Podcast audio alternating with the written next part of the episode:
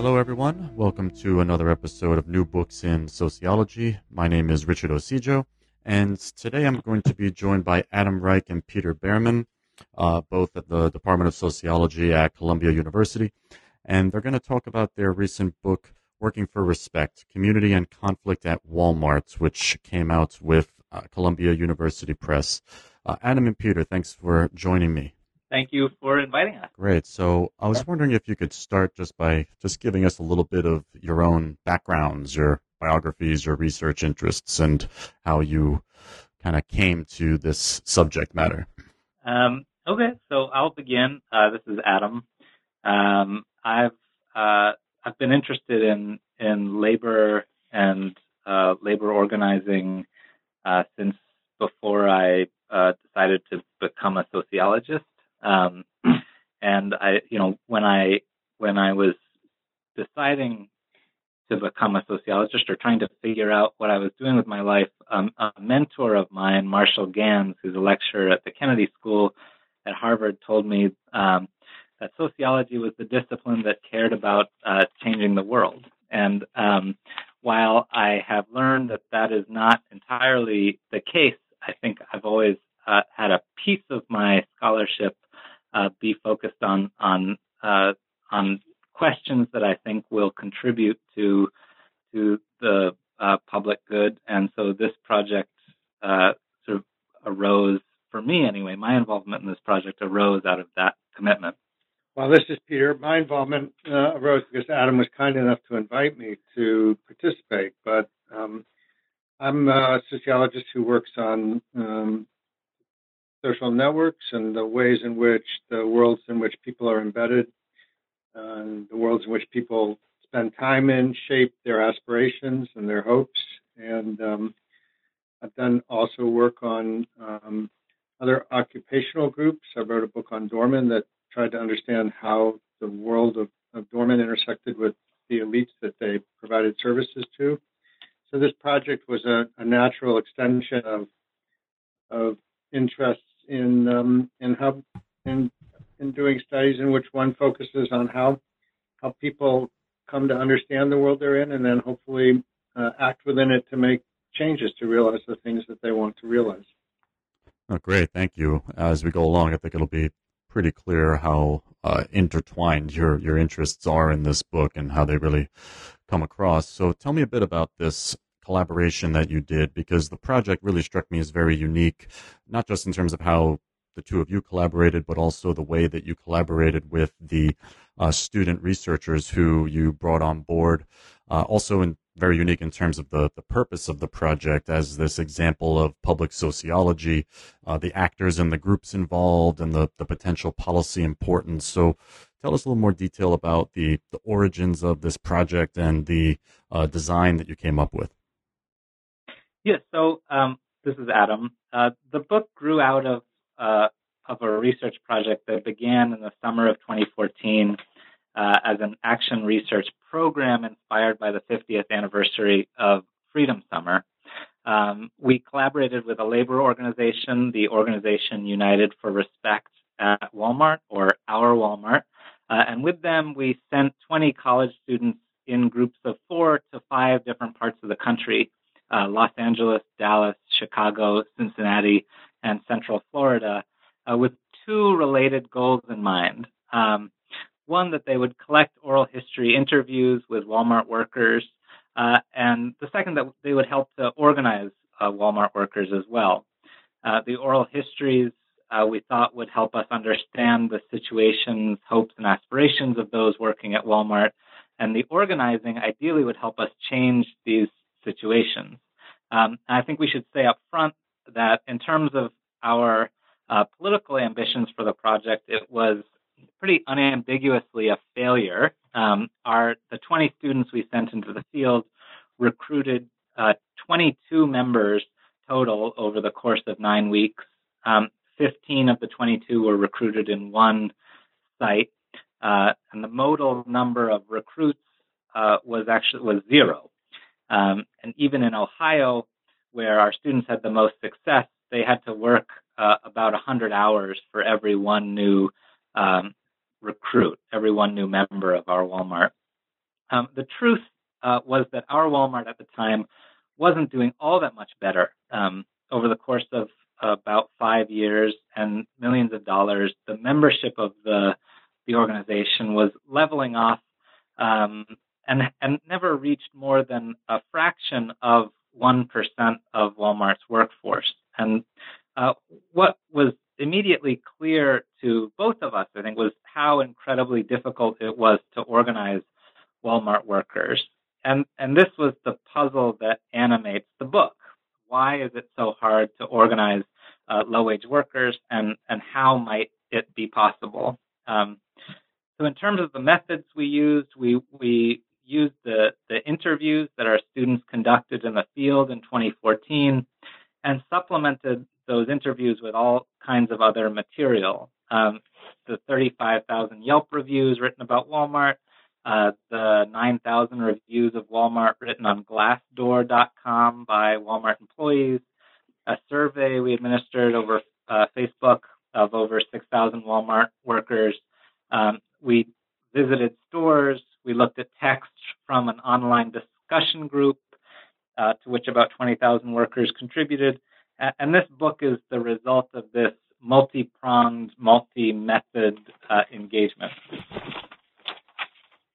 Right. So it's obviously a book about Walmart workers, which we'll get to, but as you're discussing here, it's really also a book about the the, the summer for respect, you call it, uh, the 50th anniversary of Freedom Summer, and and about these students who were involved, although they weren't very uh, successful in terms of their organizing. There's there's a lot that we get out of this, and you really do, I think, a great job of analyzing uh, the the students and the workers, but also the interactions between them.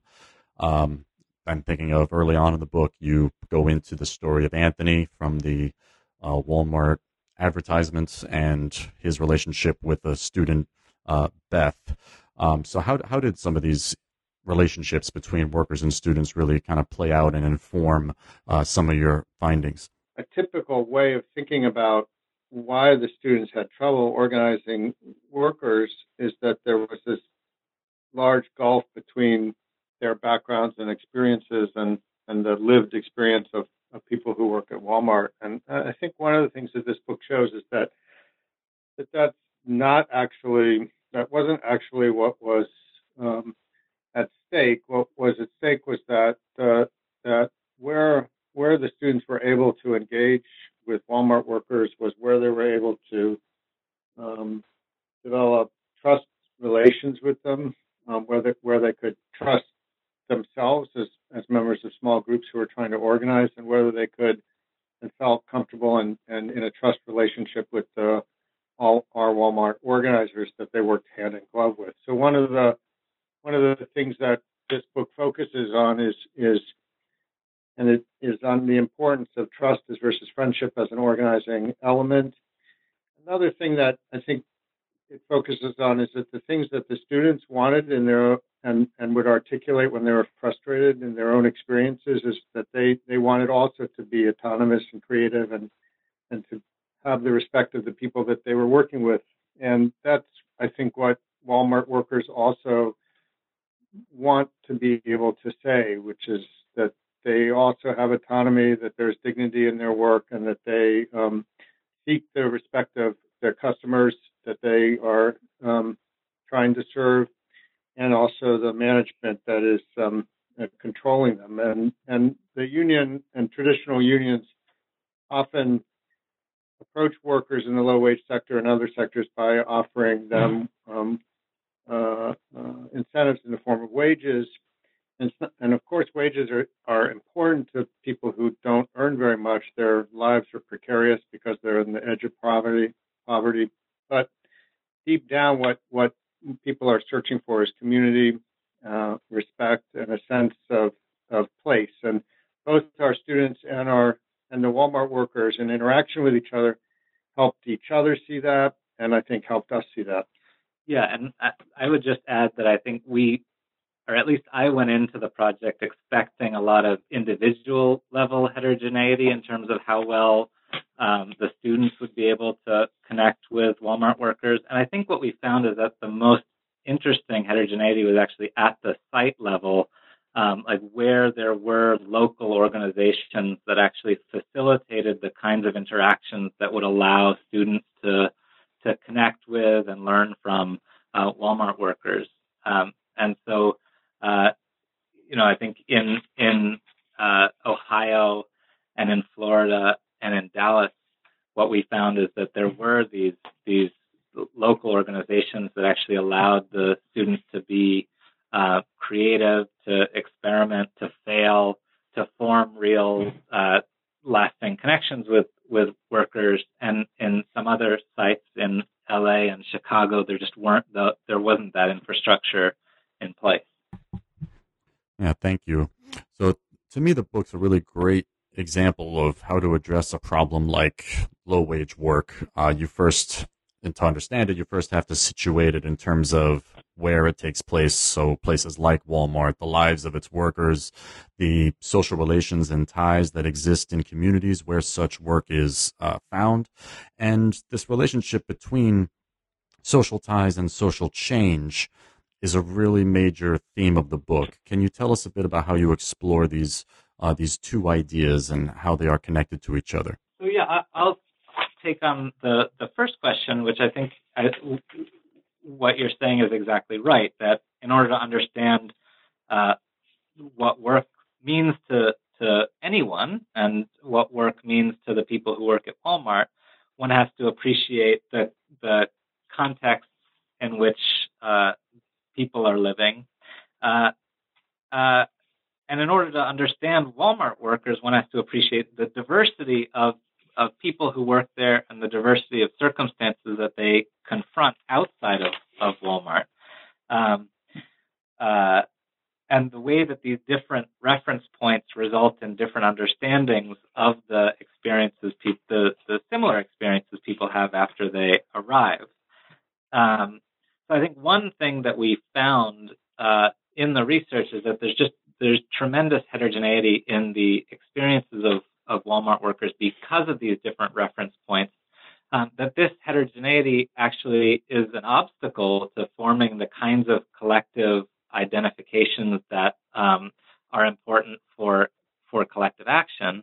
Um, and then also that that for many we found work at Walmart actually compares relatively well to the situations in which they were in before.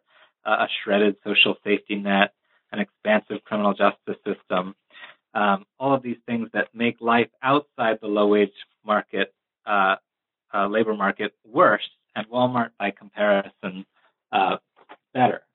So I think what we what we what we explore in our in our first chapter is exactly uh, this question: how, because of the difficult relationships uh, people have outside of work at Walmart, the difficult situations they're confronting, the abusive relationships they're often in, work at Walmart, at least uh, at least at first, often feels like a form of freedom. And then I think so. I mean that's precisely the focus of the first chapter, which is all the you know the the vast heterogeneity of different pathways that that bring people to Walmart. And um, in, in the second chapter, which focuses on the shop shop floor, we we we sort of say, well, uh, it's not sufficient to to think about all this, all the different people that come into Walmart, all the diverse factors that push people there, because once they're there, despite that heterogeneity of experience, they encounter a very similar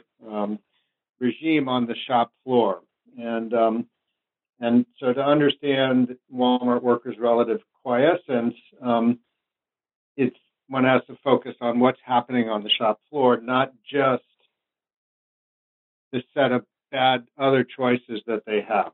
And um, one of the things that the second chapter focuses on, which is you know directly on the shop floor, is the tension between workers' investments and, and uh, exercises to try to find creativity and autonomy in what they do, their investments in friendships that they form with each other and with members of their community, um, and um, and how those investments, which take the form of social ties, then you know position them with respect to the arbitrary authority of managers that um, is um, extremely um, uh, uh, is an extremely powerful and, and, sort of uh, site defining experience of their work.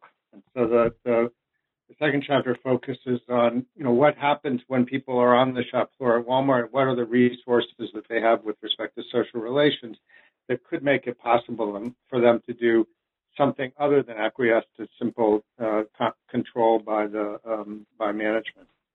Yeah, this is a really fascinating part of the book. I was hoping you can talk a bit more about because yeah, people find meaning in work, they invest themselves in it. It's not surprising we would see the variety of ways that Walmart workers find autonomy and even creativity in their jobs and you know they delight in the recognition they receive for these activities and the community they perform them in. But as you're saying here it's a really an uphill battle because you know these are really the, the ultimate precarious jobs in many ways. So uh, tell us explain the, these these countervailing forces and what happens when they collide for these workers. Yeah well of course um, you know the fact that walmart workers are, are paid low wages um, um, makes them especially vulnerable to all the kinds of um, random events that um, people who have more economic resources are able to absorb. So if you if you have low wages and, and your and your car gets uh, flat,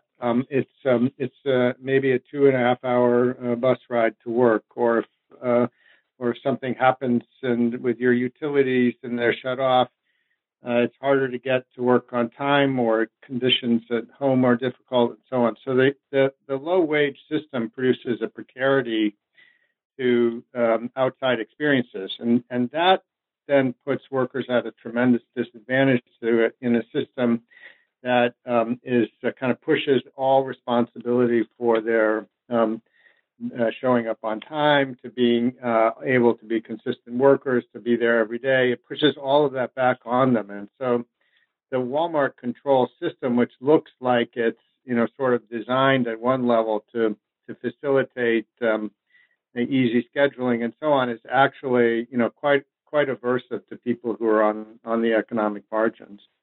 In addition, just the way Walmart rationalizes work, which is the topic of the third chapter, which is just on the structure of domination and control.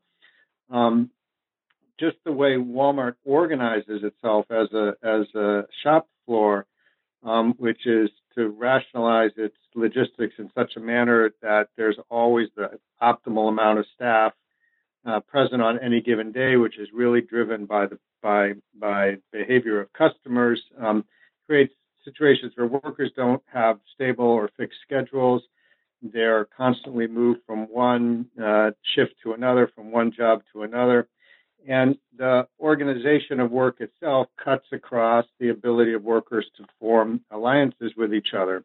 So in the traditional factory, workers are on an assembly line. They work next to each other. They're on the same pace. They're on the same schedule. They can build relations with each other, and they can also stop stop production simply by simple simple withdrawal from the labor process. And a very small minority of workers could shut down a factory simply by by stopping to perform on an assembly line. But that doesn't that there's no such structural power at Walmart's. Um, the people are cross trained on three or four or five, sometimes eight jobs. Um, they're all on different schedules. They don't have opportunities to develop systematic trust relations with each other. And so the so-called flexibility of the Walmart um, uh, control regime, which we, we call Walmart, Walmartism, which is essentially the new way in which workers are controlled, turns out to you know create situations in which um, in which workers lack the structural power uh, to make uh, to make adjustments and changes uh, to their situation, other than the individual power that they have, which is to exit which is not really a reasonable choice because the exit opportunities aren't any better. Yeah, and um, so I think that a core piece of our our book is trying to understand how uh, labor relations at places like Walmart are different from uh, the relations of production, uh, you know, at uh, in manufacturing. Uh, and Peter's just talked about about one way that the flexibility um, and and kind of unpredictability of of work at Walmart undermines the basis for collective action.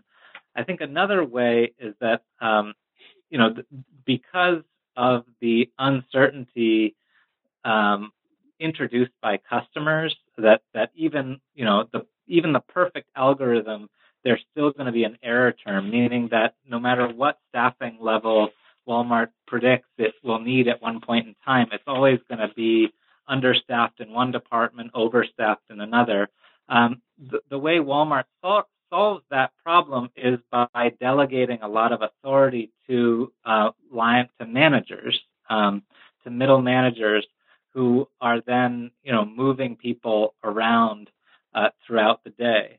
Uh, and and what this does, uh, it, it, our argument is that what this does is it makes the experience of work be one in which a worker is consistently reminded of the arbitrary control that is being exerted by those above them. Uh, manage whether or not managers are favoring some workers or others, the experience is of being ordered to go somewhere based on the arbitrary whim of of of the supervisor. And so what this does is is for what this does is it highlights the importance of of interpersonal respect or the absence of interpersonal respect that workers feel on the job. So when you ask workers uh, at Walmart what their least favorite part of the job is, um, the most consistent answer we heard was that it was the managers. It was those above them who were who were disrespecting them um, and who were who were controlling their their everyday life. Now, this is probably true um, in in all kinds of work that that that relations with with managers feeling disrespected is an is a complaint that many workers share. We think it's particularly prevalent in in in the service sector in places that do uh, delegate so much authority to managers to to make individual workers' lives better or worse. Yeah, I mean, absent a fixed kind of locus for control, which would come, say, from an assembly line, the the space for managerial discretion just widens exponentially, and so the the kinds of protections that workers get from the arbitrary exercise of power um, in a in a real in a factory are are completely limited. And the other thing I, I think is that it's not just the managers who are supervising Walmart workers. So the the organization of the service industry and Walmart in particular um, creates customers as sort of proxy managers, and and and because customers are are trying to trying to buy things and trying to find things, and, and in a context where there's um, uh, a purpose of understaffing, um, then which is an organizational failure, customers blame the people who are right in front of them, who are workers, um, and so um,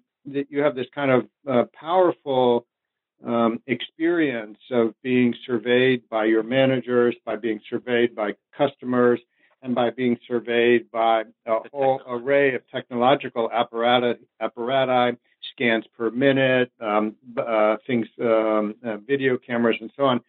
That that I think are, are characteristic of the economy in Walmart and are increasingly characteristic of the of the economic and work experiences of most Americans. Yeah, I think it's a, a very striking uh, portrayal of the direction that control and surveillance and uh, consent, worker consent, is going in uh, these days. An extreme example, of course, given its size, but still something that is becoming more pervasive. Um, another finding that really jumps out in the book to me is the the, the regional place differences of the uh, locations, the contexts in which we find Walmart stores and uh, the, the the communities that these workers find themselves in. You have a few interesting examples of students, uh, even in the same region near each other in Ohio, I believe, having very different experiences with the stores that are only I, I forgot how far, but uh, a few miles apart, really. Uh, but there's some other examples in your data, such as in the Yelp reviews of some how some of these differences in terms of the different communities where Walmart stores are located uh, show themselves. Well, what how did you uh, locate some of these differences. What are some of these differences that you uh, saw between stores in different communities in different parts of the country? Yeah, so I think that the the, the vignette you're talking about is is how our Ohio team uh, had a lot of the, the most success they had in any store was the Franklin the Franklin Ohio store, uh, where many of the workers had had had past experience being uh, working for a company called AK Steel and had and had had an experience of being part of a union, uh, had an experience of of having been paid uh, living wages at one point in their life, and so we're able to compare uh, the work they once had with the the job at Walmart, and and so we're able to to critique uh, the job at Walmart using the frame of reference uh, of the job they had before. Um, only uh, a few miles away, uh, in a in a little town on the outskirts of of Dayton called Centerville, uh, our students tried just as hard to, to get students interested in the organization, and, and they completely struck out. Um, and our students' impression was that uh, it was because the Walmart workers were both younger and older in Centerville than they had been at Franklin. Like they were either um, like high school students or students just out of high school, or they were retirees. Um, and what we wound up finding is that you know in Centerville, it's true that the the, the median wage of of workers who live in Centerville is is much higher uh, than the median wage of workers who live in uh, Franklin. And what this means is that the you know the average Walmart worker in Franklin is much closer to the average worker generally who lives in Franklin, whereas the average Walmart worker in Centerville is is far different than the average worker in Centerville. The, the workers in Centerville, the Walmart workers in Centerville, they were they were uh, students looking for uh, some spending cash, or retirees who were looking for a little bit of extra income, or looking uh, for a way to pass the time, looking for a way to to address the loneliness they they felt in their lives. They they uh, were not comparing Walmart to uh, to the the good living wage jobs they they once had. They were comparing uh, Walmart to uh, to being alone in a retirement community. And of course, there's also just store variation that shapes the experience of Walmart based on the socioeconomic status of the neighborhood and the racial composition of the neighborhood that that um, that that store is located in. Um, and we tend to think maybe that kind of, you know, these Walmarts or franchises are kind of all the same, but of course they're not. They they have different workers working in them relative to the population. The population has different um, opportunities to shop uh, in one neighborhood or another. They're differentially staffed. They have differential turnover. Um, and where you have, say, in poor neighborhoods, uh, WalMarts with very high uh, high turnover rates um, and low staffing, then you have situations in which the average lines are longer, the cleanliness is longer, the experience of shopping there is longer, the frustration that customers have with the place is greater, and the distance between customers and workers, you know, becomes unfathomable in that sense. Which has, you know, therefore then shapes the experiences of people and, you know, what they, how they think about what they can do to change their situation. Right. Yeah. The uh, the racial and social class uh, influence, I think, was was really eye opening, really interesting to see to see you discuss. So you started the podcast by talking about how the efforts of the students were not successful in the sense that they uh, were unable to really do any meaningful recruiting, but you do discuss how it was very influential for them uh, uh, personally as young young social justice advocates who were undertaking this project. So, what were some of the uh, effects that they experienced from their participation?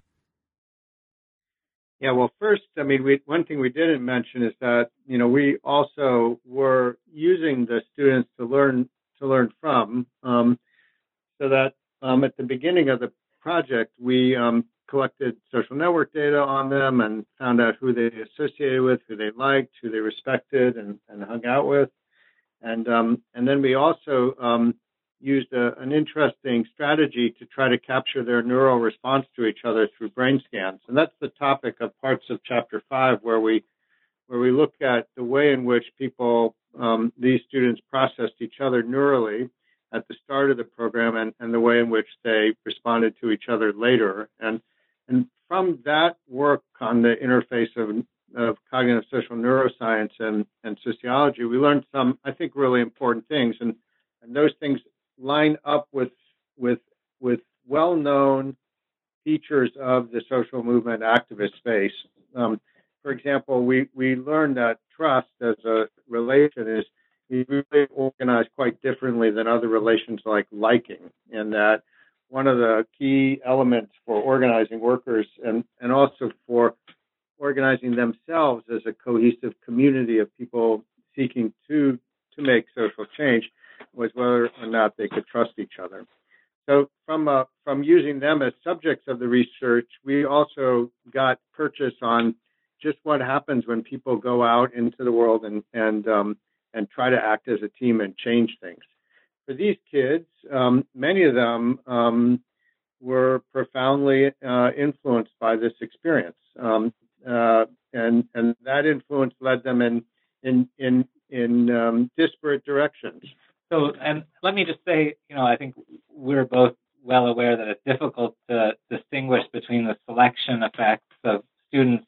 You know, the students who were in, interested in being involved in this project were probably more likely than others to go into social action work uh, after graduation. But but that said, what we found is that the, the variation in terms of um, how the teams did in their different regions and the the organizations with which they interacted locally did seem to predict sort of how committed they have continued to be uh, with regard to, to social action since graduation. So, for example, one of the, the the teams that had the kind of uh, the the local structure that we thought was most conducive to uh, organizing and teaching them how to be organizers was the team in in Central Florida, um, and three of the four team members there have have continued to to they've gone on to be involved in some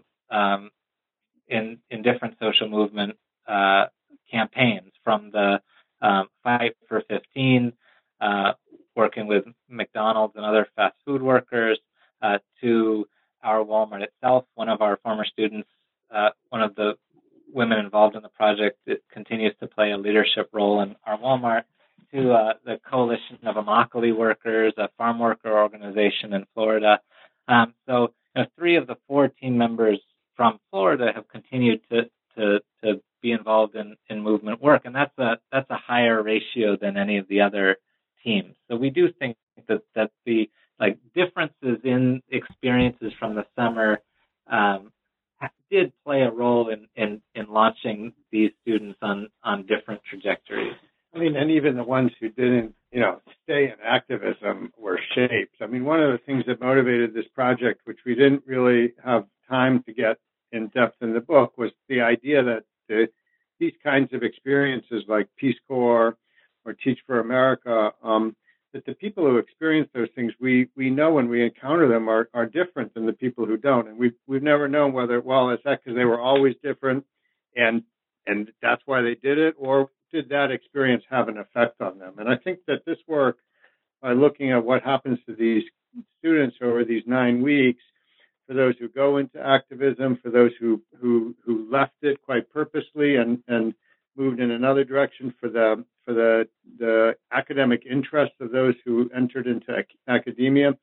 We feel like this work um, sets a baseline for understanding that these kinds of experiences are transformative of people, and um, and a lot of the book focuses on you know, both the big and small ways in which the encounters with the other and the encounters with themselves changed changed who they were. Um, and um, and one small indication of that is um, from you know the neuroscience data, which you know, would indicate a little bit that that by the end of this, their experience, students started to see themselves as members of a group more than as individual, uh, isolated individuals, and that's the kind of you know subtle transformation of people that um, you um, would maybe not maybe not expect from a nine week um, even intensive experience in the field like this. Yeah, it's a very innovative approach for looking at this effect that social justice engagement has on people. I thought it was a, a really cool part of the book. So you mentioned how uh, an important part of the project was to really see how our Walmart and other groups like it differ in their approaches and in their challenges from more traditional bureaucratic unions, such as in uh, manufacturing, obviously service work and retail work in particular at firms that are as large as Walmart are going to present their different obstacles and challenges, which you go into. But tell us why unions still matter, especially for uh, people who are in places like Walmart. Well, I'll, I'll mention one reason why. Well, you know, there are reasons why unions matter for the people who belong to them, and then there are reasons why unions matter for all of us. Um, the reasons why unions matter for the people involved in them is that, as we know, unions uh, give people uh, better wages, better benefits, uh, and more voice on the job. They have there's less room for arbitrary uh, the arbitrary whims of managers when people have some voice on the job, which comes with being involved uh, in unions. Um, so I think that's a reason why unions matter for the people who um, belong to them. Uh, but but unions matter for for all of us uh, in in ways that I think we uh, are increasingly uh, recognizing as they decline. So let me just give you one uh, example. Uh, in our survey of, of Walmart workers, 43% reported that they didn't vote in the 2012 presidential election. Um, of those who did vote, about 29% voted for, for Mitt Romney, and about 56% voted for Obama. So for every Romney voter, there were there were two workers who voted for Obama. Um, in 2016, uh, it was very different. Uh, again, the plurality of workers uh, didn't vote, but the majority of those who did vote, 51%, cast their ballots for uh, Trump. Uh, Clinton support was at about 35%. Um, so it's worth considering that there are about 29,000 people who work for Walmart uh, today in Michigan. Um, and assuming a 40% annual turnover rate, this means that there are about 75,000 who worked uh, at a Michigan Walmart at some point between 2012 and 2016.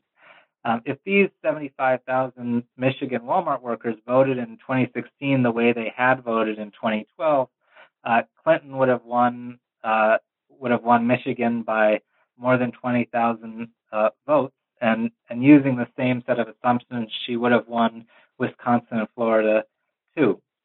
Uh, among those Walmart workers who were members of our Walmart, uh, the percentage voting Republican between 2012 and 2016 was was basically unchanged, which suggests to, to us that that worker organizations uh, are schools of are schools of democracy. That they they they help to teach workers about their own political interests. They help workers understand how to come together on behalf of these interests.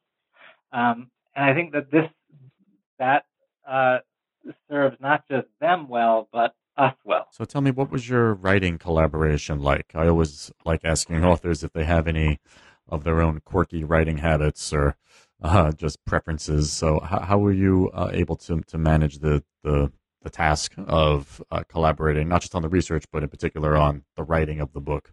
Well, we each took responsibility for drafting the first chap part, you know, the first drafts of, of each chapter and then um, and then we each aggressively rewrote every sentence that the other person wrote, and then um, we iterated until we got to the place where we are pretty much at that um, we actually don't know whose sentence is whose, partly because through that process we started to try to protect our most valuable sentences by writing in the style of the other person, uh, so that um, I would write a sentence that I really wanted to preserve that I thought Adam would delete if I didn't write it as if Adam had written it, and I'm sure he did the same.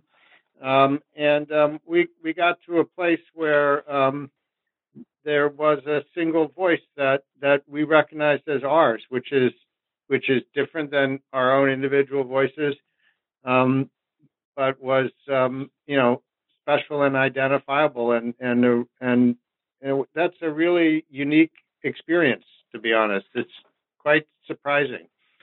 Yeah, it's definitely the most fun I've ever had uh, writing, writing anything. Um, was writing this book together. Uh, one way that it has has changed my writing in an ongoing way is that I used to write in Garamond, um, and now now I I write in Times New Roman font because uh, Peter would always change my Garamond to Times New Roman. Now I write in Garamond. well, I'm a Times New Roman person myself, but um, to each their own. Just wait. So, all right. when I after my my my next collaboration, I'm sure I'll have to switch. Yeah. well, thank you, Adam and Peter. We've taken up a lot of your time. Uh, before we go, why don't you tell us what each of you are uh, working on now? If it's a uh, continuation of some of these topics, or something different, or or what?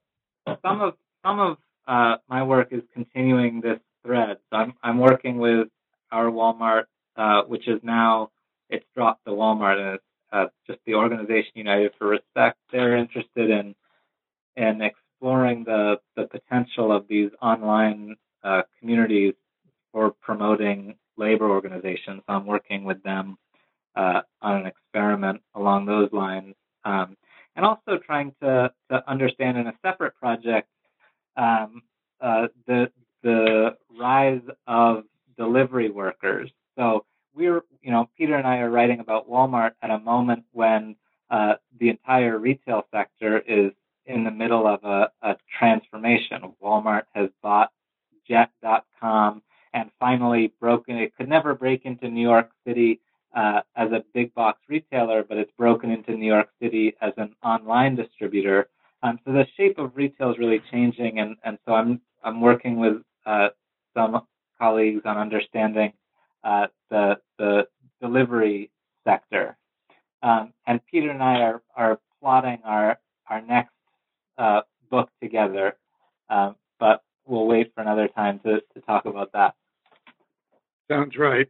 Um, yeah, aside from that project, um, I'm mainly working on the interface of social cognitive neuroscience and sociology, and an element of this book that that we didn't talk much about, but was um, the large text analysis uh, of um, semantic and syntactical structure of texts, and um,